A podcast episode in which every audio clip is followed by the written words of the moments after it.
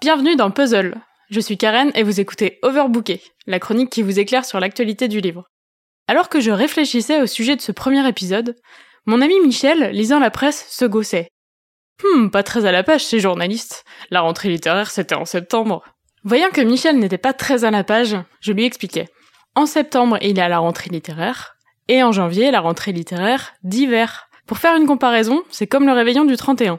Alors qu'on a encore le bide plein des repas de Noël, des étrennes chez papy et mamie et qu'on n'a même pas fini les derniers bounty de la boîte de célébration, on sort les petits fours et on se remet à table. Dans le milieu littéraire, ça donne plus de 600 nouveautés en septembre-octobre et bim, quasi 500 en janvier. La rentrée littéraire, c'est formidable. Ça fait parler des livres, ça occupe en rentrant des grandes vacances, c'est la course au prix littéraire. Mais pourquoi une autre rentrée aussitôt après? me demande Michel. Eh bien janvier, en gros, c'est pour ceux qui ne sont pas sortis en septembre. Sortir un livre à la rentrée littéraire, c'est une forte prise de risque. Soit on capte beaucoup de lumière, soit on se fait totalement éclipser. Janvier, c'est une belle éclaircie, mais il y a un petit peu moins de pression, un peu moins d'enjeux.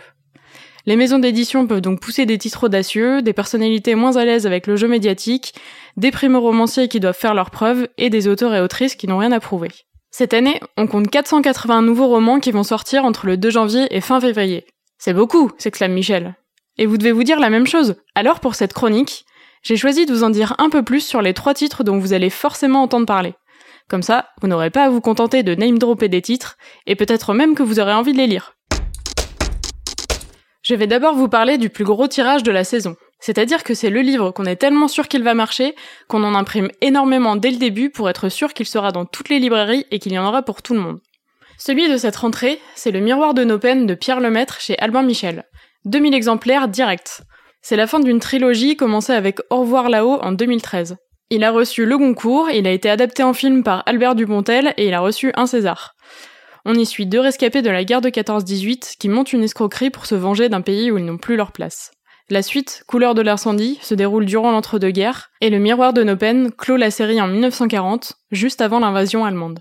C'est une fresque historique, construite sur certains faits réels, bien éludée par les livres d'histoire parce que pas glorieux. L'écriture de Pierre Lemaître est rythmée et captivante, et ce que j'aime particulièrement, c'est qu'il creuse l'âme humaine et dit sans retenue tout ce qu'elle peut avoir de cynique. Deuxième tête d'affiche de cette rentrée d'hiver, Daniel Pennac. Je suis très contente de vous en parler parce que c'est un de mes auteurs préférés. Il est connu notamment pour la saga des Malocènes, Au bonheur des ogres, La fée carabine, La petite marchande de prose, etc. Plus récemment, il a publié Chagrin d'école sur son passé de cancre et Journal d'un corps, le journal intime d'un homme de 13 à 87 ans à travers ce qui se passe dans son propre corps. Pennac, pour moi, c'est celui qui arrive à raconter des histoires a priori trop folles pour être crédibles et qui a écrit les plus beaux aphorismes sur la vie avec humour et justesse. J'ai lu quasiment tout ce qu'il a écrit et je ne suis pas la seule. La saga des Malocènes, c'est 5 millions d'exemplaires vendus, Chagrin d'école plus d'un million. Pour cette rentrée, il publie chez Gallimard La loi du rêveur. L'idée de départ de ce roman vient de son journal de rêve, un petit carnet où il note tout ce dont il a rêvé dans la nuit. Il joue à perdre le lecteur entre ses rêves, la réalité et la fiction. Difficile d'en dire plus sur le pitch de ce livre, le mieux, c'est de le lire. Dernier ouvrage dont vous avez forcément entendu parler ces dernières semaines, Le consentement de Vanessa Springora. Malheureusement, vous avez probablement moins entendu parler d'elle que de celui qu'elle dénonce, Gabriel Matzneff. Vanessa Springora l'a rencontrée quand elle avait 13 ans. Il en avait 50. À ce moment-là, elle pense vivre une histoire d'amour. Dans la réalité, Gabriel Matzneff est un homme manipulateur et un pédocriminel, et il ne s'en cache pas. Il l'a écrit lui-même dans plusieurs de ses livres, à commencer par l'essai Les moins de 16 ans en 1974, où il se décrit comme un amant des enfants. Ses propos choquent déjà, mais il est défendu par un cercle d'intellectuels au nom du jouir sans entrave, de l'interdit d'interdire, autrement dit de la libération sexuelle post-68. Son statut d'écrivain et son influence lui ont permis, comme à beaucoup d'autres hommes célèbres, de ne pas être inquiété pour ses crimes.